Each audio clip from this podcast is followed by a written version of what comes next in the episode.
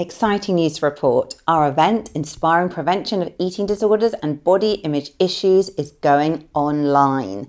This is an eating disorders training event for sufferers, mental health professionals, counselors, nutritionists, dietitians, personal trainers, and anyone with an interest in eating disorders prevention.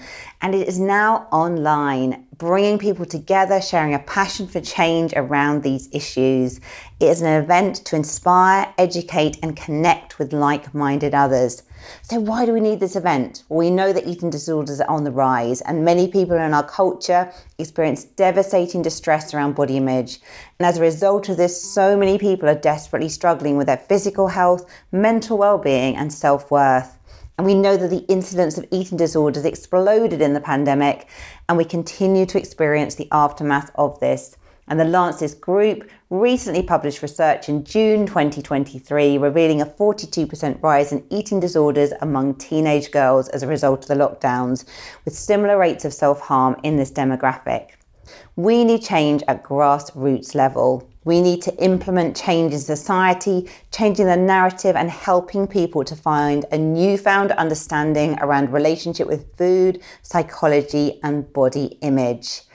So be part of this change. We have brought together experts in the field to inspire and educate around prevention of these issues. And it's going to be a one day event on the 30th of September 2023 online. We're going to be having lots of talks and workshops talking about the catastrophic impact of diet culture, looking at the early years as foundation for good mental health, talking about the hidden eating disorders with 85% of people not being underweight, looking at diagnosis, early intervention and support, talking about issues with men getting eating disorders too around muscularity talking about improving body image and developing radical self love, understanding a broader definition of health, intuitive eating principles. Is sugar really the enemy? Finding a healthy relationship with exercise and movement, dealing with diet culture. And lots more. So, if you want to up level your knowledge, be inspired, connect with others from all over the world, and be part of this transformation, click the link in the bio of the show notes to get your ticket. Saturday, 30th September. See you there. Hello, and welcome to the Eating Disorder Therapist podcast. This is a podcast to help you find peace with food and overcome disordered eating. And I'm Harriet Frew, aka the Eating Disorder Therapist. And I'm so excited to share with you all kinds of stories, tips, information, and guest interviews to help you on your journey in finding peace with food. So thank you so much for listening today. So today I'm talking to Florence Taglight. Now Florence is a primary school teacher and mental health lead who has recovered from anorexia nervosa. Now Florence has quite a unique perspective on treatment because she's had treatment in both the UK and the USA. And interestingly, these experiences understanding the differences in treatment approach, the aspects of culture and education shocked her and has led her to commit to making a difference in this field. Advocating for teacher and school eating disorders training is high on Florence's to do list, and she offers training sessions in schools to help adults learn about early signs and interventions with eating disorders. Now, Florence has three dogs who are her world and keep her grounded, and she loves nothing more than drinking a coffee surrounded by her furry friends whilst battling diet culture. So, in the episode today, we're going to explore Florence's recovery journey understanding her unique perspective of experiencing UK and USA treatment approaches in eating disorder recovery, and to acknowledge aspects of each approach which have helped and are helping her to continue along the healing road.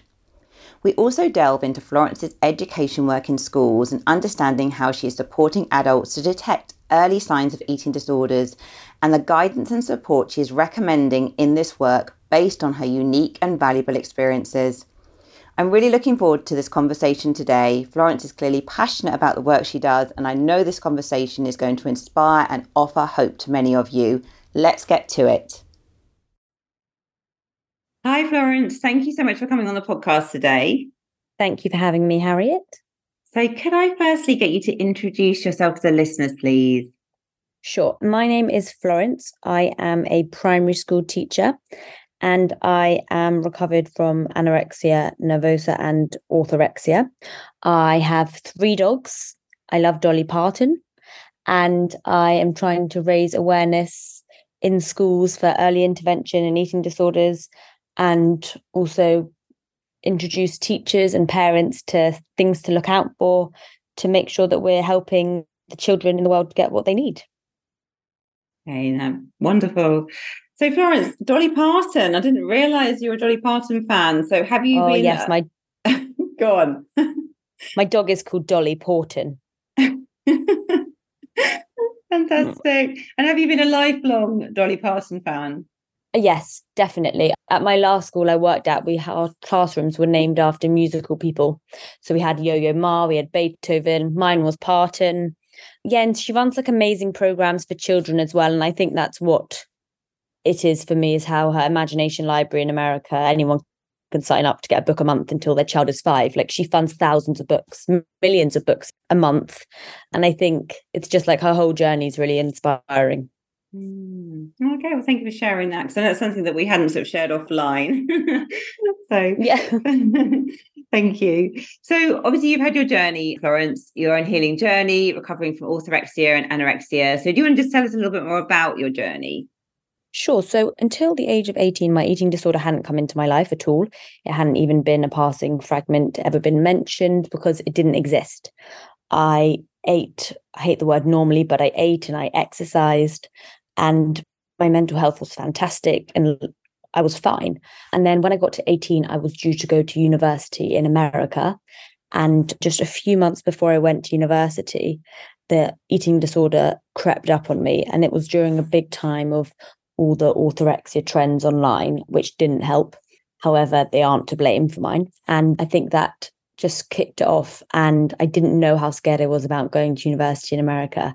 And so I would say I was fine and act like I was fine, but secretly I was really not fine. But even I didn't know it was a secret from myself. And I think that's what's so hard about eating disorders is you can really not believe you have one. And even if everyone around you is shouting at you and telling you you have one, not literally shouting, you really don't see it. You actually think you're fine. You're completely clouded. And I was going to the doctors, but no, it just didn't work. And until I got to university in America and was left there by myself, I realized, okay, yeah, something's wrong. And so I came home and then I was 18 and I just had to kind of start from scratch there with recovery. And now it's been 10 years. Mm. Oh, thanks for sharing that. So I think really interesting how you said that the you know things were kind of all fine and normal and you know you perhaps you didn't even recognize at the time that you were really anxious about going to america and you perhaps hadn't even realized that you had issues with food was it all a bit in the unconscious yeah it was definitely unconscious and i've spoken to a lot of people in my family about it like during my recovery journey because i think it's important to look back on that and before the age of 18, like before that age, there was absolutely nothing, no signs, no inkling I would ever develop an eating disorder. And I've spoken to teachers from when I was younger, nothing. It just, it literally just appeared. It really did appear. It wasn't a growing thing. Once it started, it grew bigger and bigger, but there was no cue for it. Mm. So, how do you make sense of that now? I guess looking back, coming out the other side. I don't think I do. Mm. Sure. I think I just accept that it happened. I think for so long I was trying to find oh, surely people would ask me, oh, well, how were you breastfed as a child? Or, oh, well, was there anything? Did you have attachment issues when you were young? Did you really hate going to school? Were you bullied? There was nothing. I've been through lists and lists and spoken to so many different therapists trying to find, oh, there was a sign for it that I missed when I was seven. And after about seven years of searching, I really just had to be like, no, this is something that just came and I'm going to accept that. And it was really difficult because I think it was difficult for my family too, because obviously they were like, well, surely we could have stopped this, but they couldn't have. Hmm. So it sounds like perhaps a real frustration for you in a way, like almost like trying to find the thing, at least back in, you know, yes. in the, yeah, to try and find the thing that was, had caused it, set it off. But actually perhaps it's been more helpful just to come to a place more of acceptance that this is just something that happened and yeah it's not like there was a massive trauma or something really really difficult that set it off Yep, completely. I've just had to accept it, but not had to. I've also, I am accepting of it. I do accept it. It's not begrudgingly anymore. It's mm. like honest acceptance. Yeah, for sure. And I guess you're sort of saying, like, perhaps when you got to America and you were looking back, you realized actually you had been really anxious about going. So do you think did the eating disorder kind of help you somehow deal with that anxiety? Yeah. It, yeah, even though it wasn't a conscious, I'm using this to cope. Completely. It spoke for me. Mm, okay. So can you just say a bit more about that, I guess? Because I think sometimes it's quite confusing, I think, for people to understand how an eating disorder can be a coping strategy, even if an unconscious one. But sure. how did it speak for you? You say a bit more I about that, that. It meant that I didn't have to say, oh, I'm worried about going to America or I'm worried about university or what if I don't make friends? Because all those little worries that I couldn't control, I could control what I was eating and exercising. And it was my way of getting my daily hit of I know what's going on, or I've controlled something today, or I've done something right today without having to think of those fears that really I couldn't even begin to contemplate what it was going to be like in university in the other side of the world. But I could contemplate what I was going to eat or what I was going to tell someone I've eaten or how I went about my day. And I think as a coping mechanism, it gave me something else to focus on. So when you have an eating disorder, it doesn't just consume meal times, it's all consuming, it's all day, all night. And I think that it gave me something to think about all day and all night that wasn't everything else that I was really scared of that I couldn't put into words. Mm, yeah, I think that's really helpful the way you've explained that. So it was something that you could control, I guess, wasn't it? It probably felt quite safe. It was, you know, certain things that you could focus on that felt a bit more manageable because you perhaps couldn't even go there with where your real yeah. worries and concerns were. It was just unfathomable almost. yeah, definitely. Okay. So can you tell us a bit more about the treatments that you've had? Because I know you had some US based treatment and also some UK based treatment, and they were quite sort of different, weren't they, in what you experienced?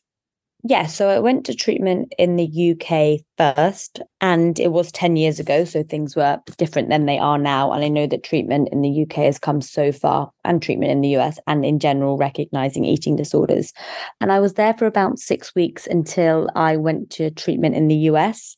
And the difference was just astounding. Like it wasn't even just the difference in the locations or things that were uncontrollable as such. It was a lot of the ways people were treated. So, for example, the UK, a lot of people in treatment were those who have uh, unhealthy BMI. And I'm totally against BMI. I wrote a teacher's article about it last month and I talk a lot about why we shouldn't be using BMI but in the UK it was very much based on it whereas in the US when I mentioned BMI they kind of looked at me like what are you talking about we don't do it like that and maybe they did and just didn't tell me but speaking to people I know now who work in the industry and in therapy centers and treatment centers in the US they're like no we don't do it by BMI at all and so that was really interesting for me because when I got to America, I was really hooked on my BMI. And they were like, why? And it was because in the UK, that was the language they were using to me.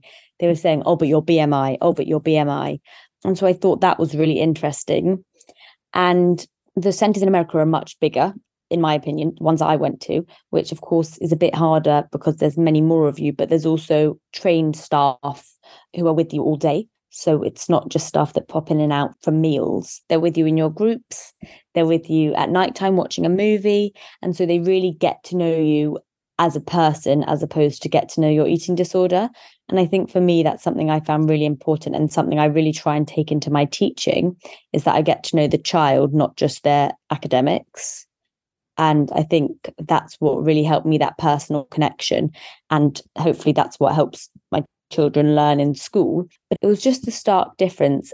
And it's weird. I guess it's like there's so many different forms of treatment for physical illnesses that there are so many different ones for mental health. And it's not one size fits all. And what kind of therapy did you have in the US? Was there a sort of specific type or several different types of therapy? So in the US, it was a bit like going to school. We had like a timetable. And so we had psychodrama, we had CBT, we had DBT, we had like body therapy, which was all about exploring our body physically. So, like, we would, for example, like paint our feet and then print them places.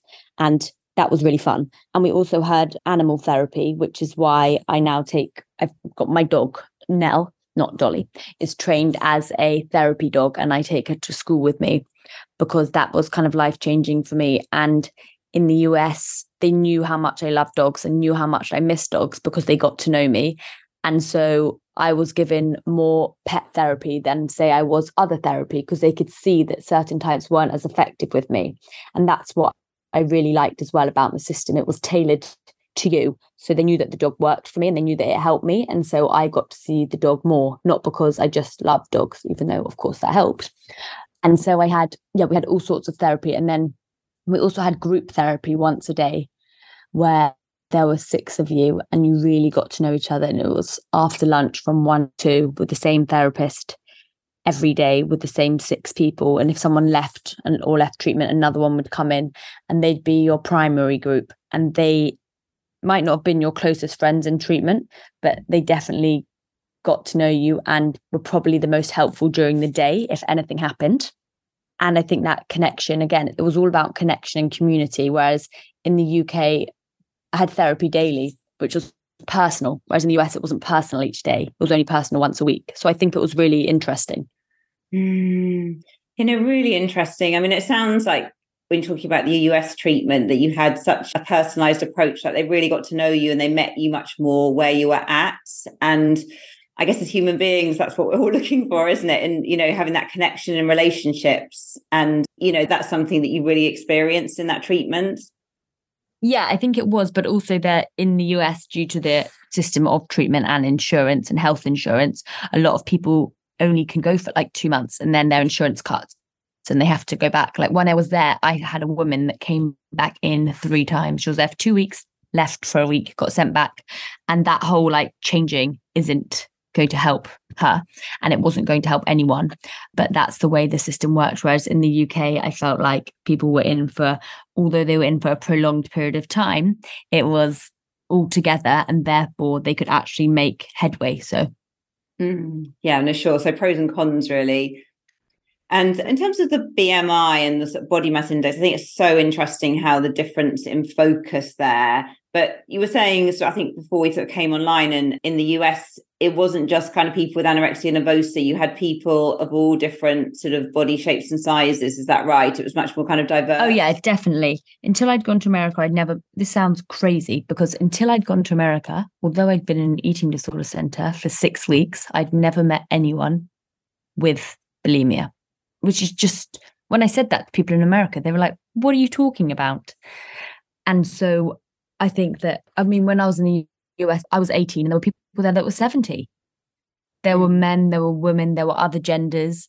There was every eating disorder, every co eating disorder, comorbidity, like everything.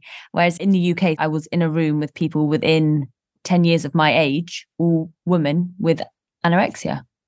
Mm.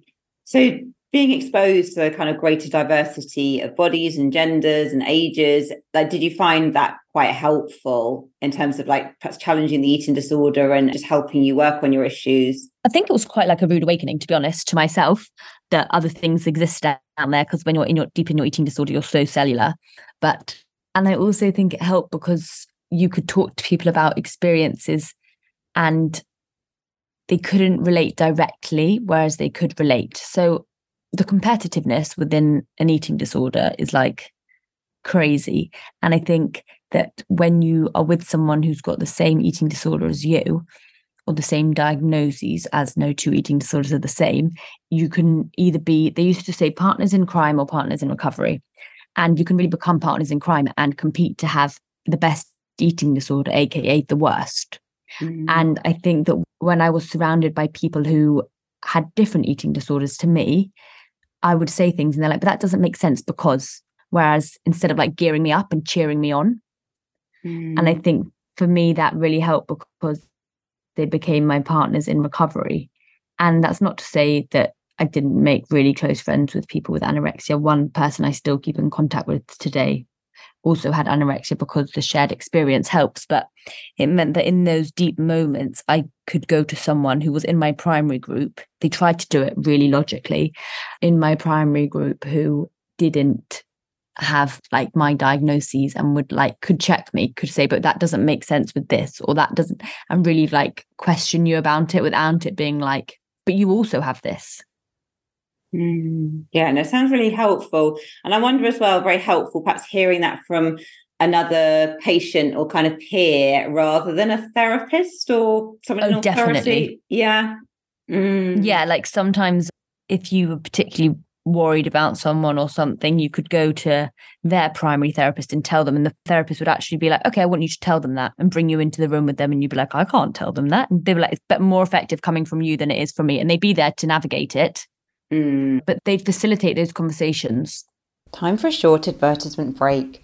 Now, I know we talk a lot about food freedom on this podcast and how important it is to take care of yourself mentally and physically as you learn to navigate a culture inundated with toxic messaging.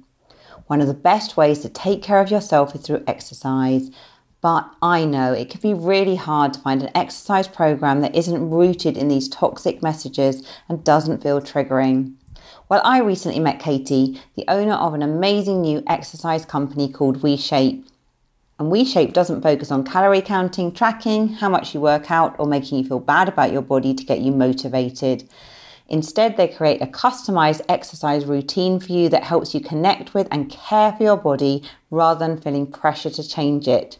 They help you learn to set intentions that come from a place of self care rather than self judgment, and they support you every step of the way with an amazing community and live coaching so you can make exercise a self care practice that helps you feel better in your body and about your body. Plus, they're giving listeners of the show the chance to try it out for two full weeks for free. Just head on over to www.weshape.com forward slash freedom or check out the link in the show notes to get started today. And Florence, how did you then transition from like, it sounds like your UK and your US treatment, they were kind of all like intensive programs. And how did you then transition to sort of like you know working like as an outpatient and sort of taking more independence in your recovery yeah so when i did php which was partial hospitalization so i didn't stay overnight i stayed out of the treatment center and we were in charge of going there each day from breakfast till dinner apart from on sundays and so i did that for about two months or no sorry one month and that was like a big transition. But some of the people were the same, and some people were doing the journey with you each day. And it was a bit harder as I didn't live in the US. So many of the people who were from the US, for example, they had cars or family nearby and things like that. But they really helped me and supported me in facilitating that. And then I couldn't stay there any longer due to visa reasons. So I came back here. And when I was in America, it was funny. I kind of did interviews with eating disorder therapists and dietitians that were here with my team there to try and communicate my needs because I hadn't had anyone here that I felt exactly fit. And so they got names of people they knew and they did some research for me and we kind of rang around and sat on Zoom to Skype it was to different eating disorder therapists and talked about like my needs and see if we would kind of match up. And I'm really lucky that I found an amazing dietitian and therapist here who is actually from New Zealand, but she just she worked the same way that they worked. And it was actually really, really smooth transition and handover, although emotional, but smooth. Mm, fantastic. So then you were able to kind of continue with that sort of similar approach of someone that was very aligned with the way that you were used to working, but you so you could like have that ongoing support in your recovery. Yeah, definitely. And I was like to my therapist, then make sure they know all my ways to get around things because I really didn't want to relapse. So I was like, make sure they know what's going on. And also, we had like family therapy sessions over the phone, which aren't great, but because of the phone situation. But yeah, Mm, sure.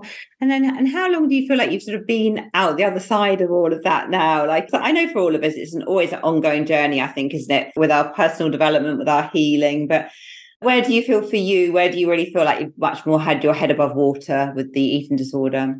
I feel like for two years, it's like not been a part of my life besides advocating for it.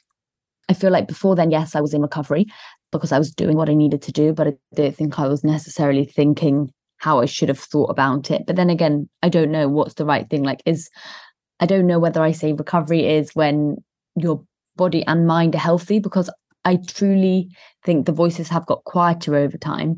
But I still think that sometimes they'll just come up and that's going to be something I live with. And I know that I've spoken to friends who are recovering from other mental health illnesses or addiction, and they say, oh, yeah, it still pops up, but you're still in recovery. You haven't acted on the urge. And that doesn't mean your mind is relapsing. So, can you tell us a bit more, Florence, about the work you're now doing sort of to sort of educate others and to with the sort of eating disorder prevention side of things? Yes. So, as a teacher, when I trained to be a teacher, eating disorders were probably mentioned for like four minutes tops in a whole year of training. And I learned how to teach short division and long division like 600 times. Well, I would say at least once a week for the whole year.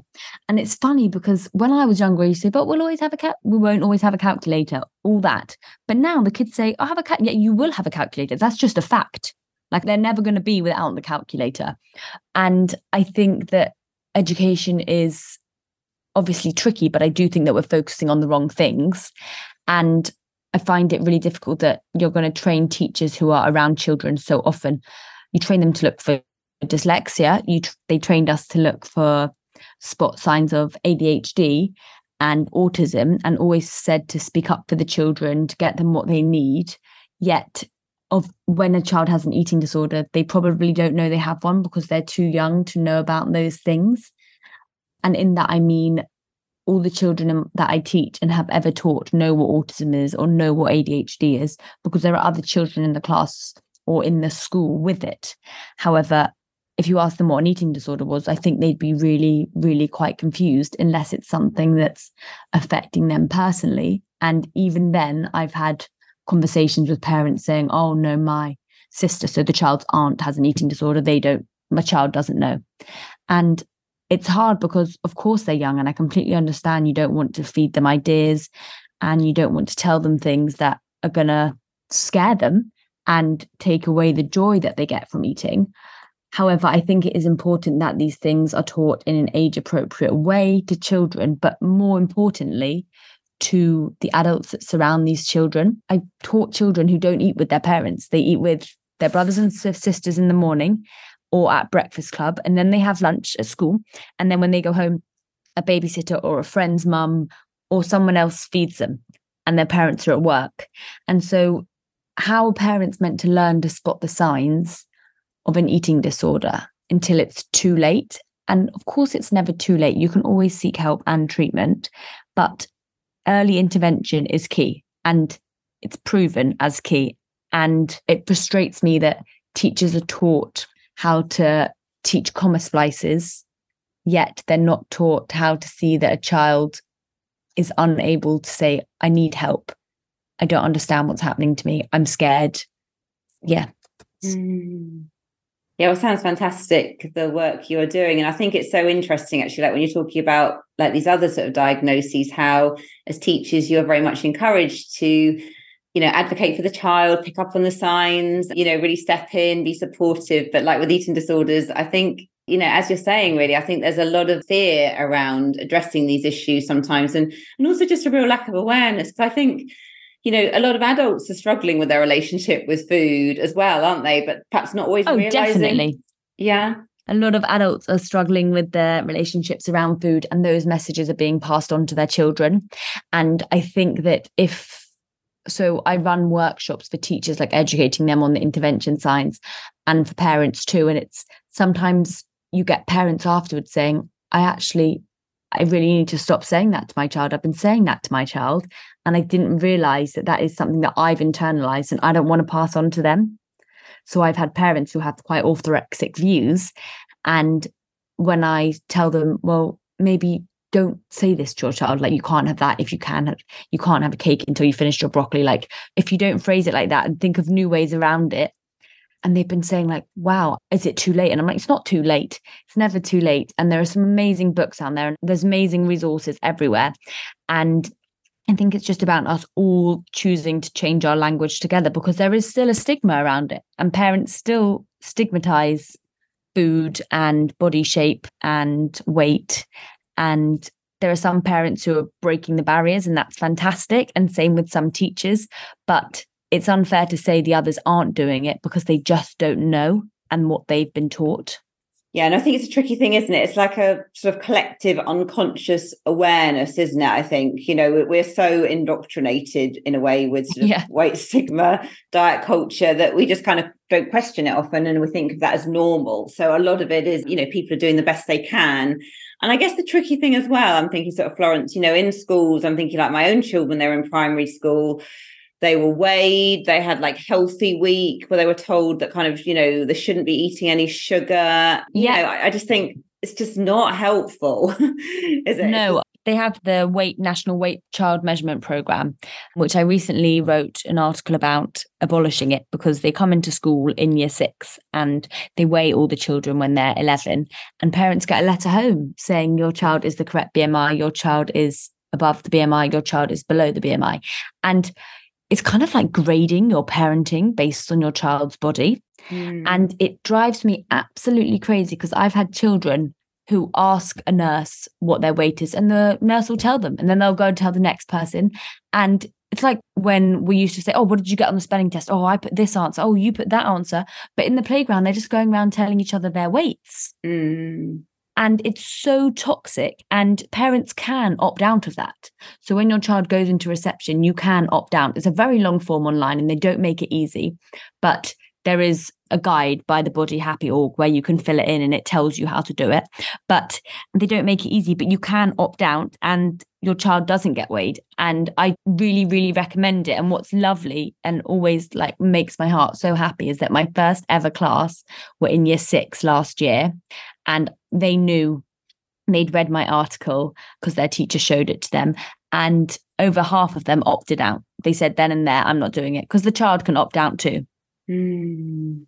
Yeah, that's fantastic to hear there, Florence. Actually, just the influence that you have had there, actually, through your experience, and just what a positive impact that has been, and just showing how I guess it's never too late to learn and shift our beliefs, isn't it? You know, I think, you know, just yeah, very inspiring that half that class. Honestly, that's the, that's the thing I'm most proud about in my teaching. Whatever my class got for their SATs or how many of them can pass a phonics test, that is honestly, even that 15 of them did that is the thing I'm most proud of in five years. Mm, yeah, no, well done you. So, Florence, as well, can you just share as well some of the things that you might be encouraging the teachers and adults around the children to look out for as possible early signs of an eating disorder? Sure. So, for example, a lot of fussy eating, but that often follows a trend of food groups, is what I've found. So, for example, not just only liking the food that they like because it's, say, pizza or cheese or pasta or salad, whatever they like, but it's choosing to each day leave a certain section of food groups. And I think schools do portion food like quite separately, like protein, veg, carbs. And so I think it's looking at that. I also think it's children reading backs of packets. I've had many children read backs of packets and say, oh, but this has this much salt in it, or this has, how interesting is this? And it's like that little initial thing that clicks on, and they start realizing, oh, these numbers actually mean something. They're not just on the back of a packet. I think that it's especially difficult with packed lunches in the UK because children make comments on each other's both packed lunch and home lunch. And i just tell your children like you don't comment on anyone's food. That's what i tell my kids like you're eating lunch you don't comment on anyone's food. You're not talking about food. I encourage teachers to give table topics so, okay, today I want you to find out what everyone on your table read over summer and something that they can come back to you with to take that conversation away from the food at the table. Because so often you go through the lunch hall and you hear children be like, oh, you have that. Oh, my mum said that's not good for me. Or, oh, my dad said I have to eat this. I can't have that. And just drawing the conversation away from food at table time, not only when they're with their friends, but also with themselves. Social media, I think that just making sure your child has a healthy relationship with social media and checking who they follow, checking to see if they're following people who are promoting eating disorders because they are out there.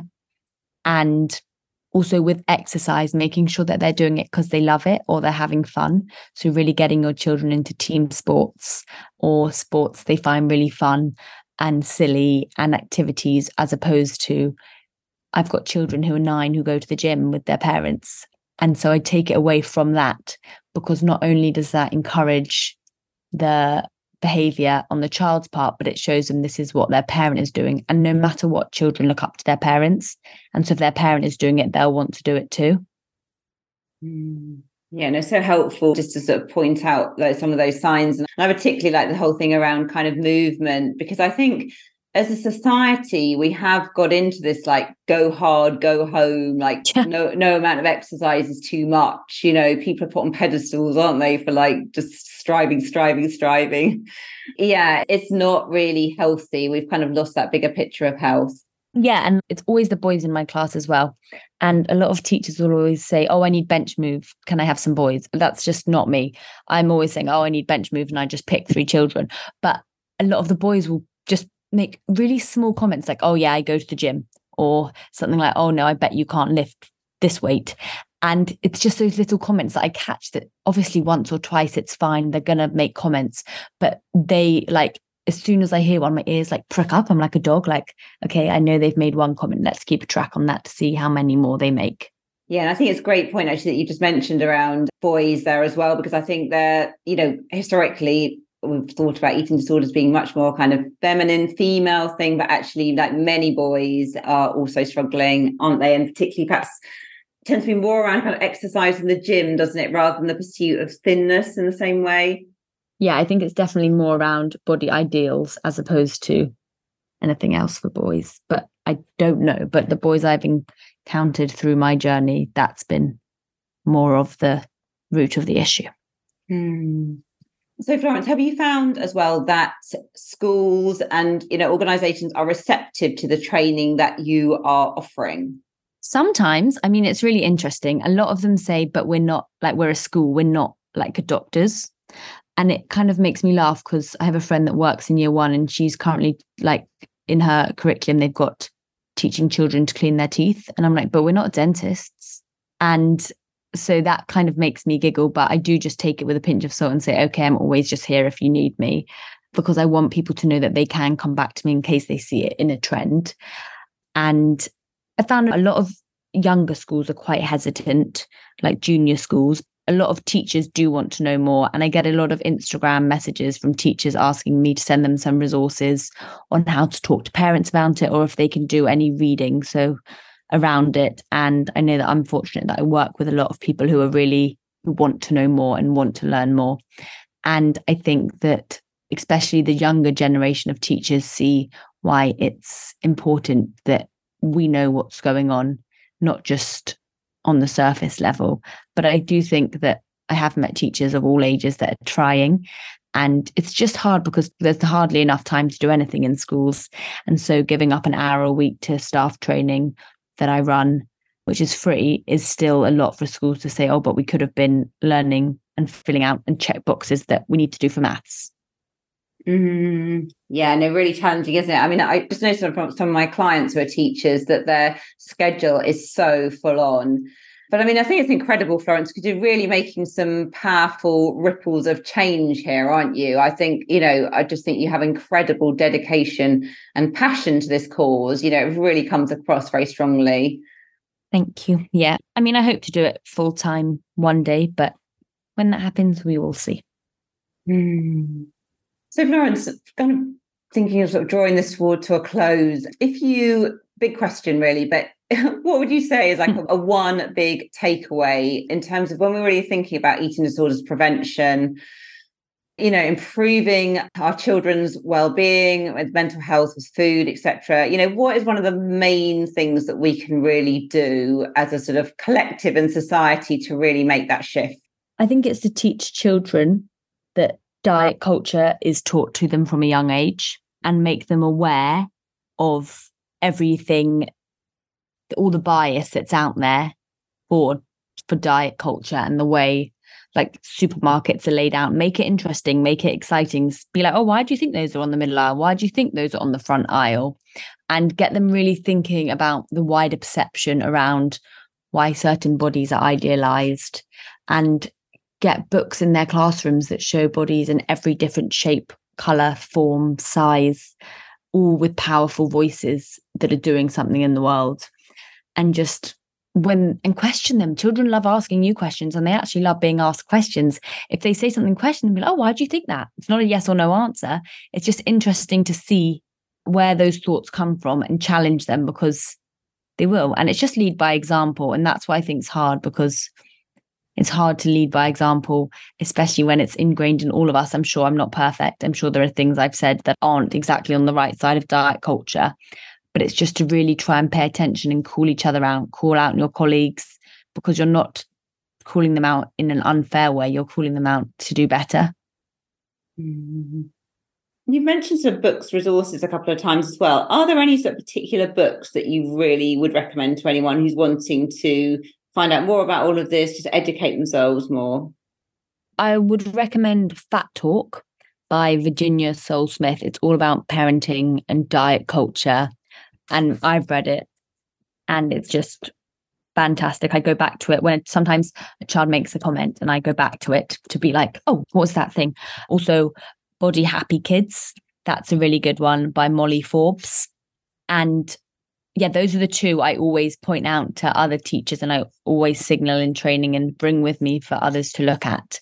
But on my Instagram, there are more. I just don't have them at the top of my head. Yeah, they sure. No, well, they're lovely. I mean, that's great. I shall put the Fat Talk and the Body Happy Kids ones in the show notes. But then I guess people can always reach out to you on Instagram and, you know, get more info from you. So, Florence, where can people find you if they want to get in touch? So I'm at Growth, Not Grades on Instagram. And there's a link there to my personal Instagram, Florence. But if on Growth, Not Grades, I point everything to do with school. Or you can email me at growth not grades at gmail.com and I'll always reply on there.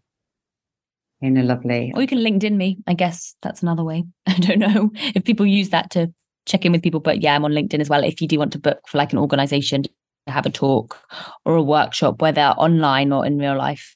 Okay, brilliant. And LinkedIn, are you growth not grades again? Florence Taglight.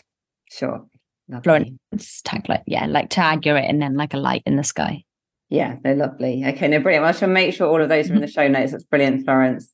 Okay, well, I just want to thank you so much for coming on the podcast. I think you are, you know, making some really powerful kind of movements of change. I think it's really inspiring. You know, I can just hear just how much influence you're already having in terms of just like shaking up diet culture and educating us all. Yeah, it's fantastic stuff. So, you know, thank you so much for all the work you're doing. And I just wish you all the best with it going forward. Thank you. I really appreciate you having me and I appreciate everything you're doing, you giving a voice to me and giving a voice to all the people that you have had on your podcast. I listen eagerly.